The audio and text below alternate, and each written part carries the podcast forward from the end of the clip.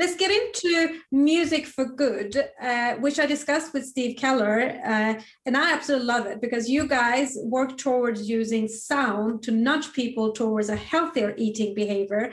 As you said before, like the wine, the coffee, the salt, you know, the sweet is not really healthy. You guys want to reduce the sugar and salt in food while keeping the perception of the diner constant. So share with us some examples and your goals and how far are we from this dream? We've taken some number of steps uh, uh, along the path. Um, there's, there's sort of one section of, you know, sort of uh, uh, sound and well-being. Maybe there are three strands to it, really. There's one in terms of what can you do in the, in the sort of food context. So, uh, like by adding sonic sweetness, and there are some cafes already doing that, playing sweet music all day long to reduce sugar. Um, so that, that's one strand. There's probably a separate strand about biasing, nudging our behavior. I, I mean, I, I first said this in jest, but the more I think about it, maybe the more likely it is. If we know, and we do know, that the style of music affects our food choice, Italian music, Italian food, uh, whatever, uh, French music, French food, paella, and uh, uh, uh, uh and um, so on, Spanish music. Knowing that, should we be surprised that you know the burger is the most popular food and we spend so much of our time listening to north american music? Is one thing partly responsible for the other. Uh, north american uh, foods not many them necessarily all that healthy. So you know should we all be listening to you know japanese music? That's much more sort of fish based and a healthier diet and they all live to 100 uh, can we nudge people that way in, in, in terms of the style of music through you know taking things like the sound of the sea dish uh, comes to the table at the Fat Duck restaurant with the sounds of the sea and the waves and tried to use that in a fish shop setting, fish store.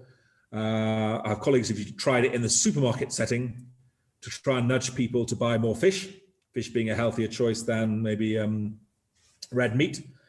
Uh, suggestive evidence that it works, but perhaps not what, not what the supermarket owners want because it kind of reduced meat sales while increasing fish sales. So I have to be a bit careful, but it certainly that it worked, that had an influence was clear. That's the second strand. So what else can we do in uh, the various places where we make our food choices? Um, and uh, for me, I'm really interested in, in, in, how it is that I'm here in nature in, in, in Colombia at the minute and emerging literature on the benefits of the nature effect of being in the blue and the green of water and trees. And, um, with an evolutionary story. But most of that nature effect literature has been around what we see, that we can see out of our window greenery, makes us better, helps us recover from, from ill health sooner. Um, but the sounds of nature, I think, are equally important. And now emerging literature on, you know, the more kinds of birds you can hear, the better you feel and the faster you recover. And how many chefs have been incorporating nature sounds into their restaurants from the sound of the sea to Chef Jozef having the sounds of the forest and the birds. And um, so, how, are these chefs somehow intuitively picking up on the well-being effects of nature sounds in their restaurants? It's also congruent with the food, of course, but uh, so that's another uh, uh, interesting angle. And the final bit would be then, you know, can we can we make that nature sounds? If we can understand what's key about them, it's a number of varieties of birds can we create digital versions or augment reality? Because, you know, here I can hear maybe three kinds of birds physically, but if I added another three digital bird types, do I create a more uh, mixed reality that's more beneficial for me? Uh, so I'm interested in that as a future thing. And the final bit would be uh, sort of linked in sort of a hospital context about sort of sound and well-being um, and sound's role in surgery, in pain relief, in recovery, in dealing with grief. Um, and clearly, it can help in all of those areas. Surgeons operate better with music, patients recover quicker, require less painkiller in some cases with the right sort of music. Um, that's sort of an exciting area. We just did a big review of everything on music and medicine.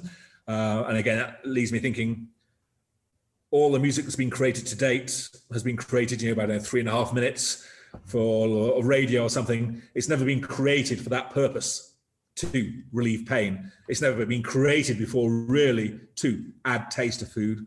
So, you know, what will happen when the musical creatives do start to turn their minds to making music for pain relief? What would that sound like? How would it be different? Uh, or it, does it even make sense in that maybe we don't know enough about how music works to, to be able to predict what will be successful? Maybe we just have to let music do its thing and then pick from the tracks that end up being successful and popular and liked, kind of grabbing those in, and those will be better in the long run.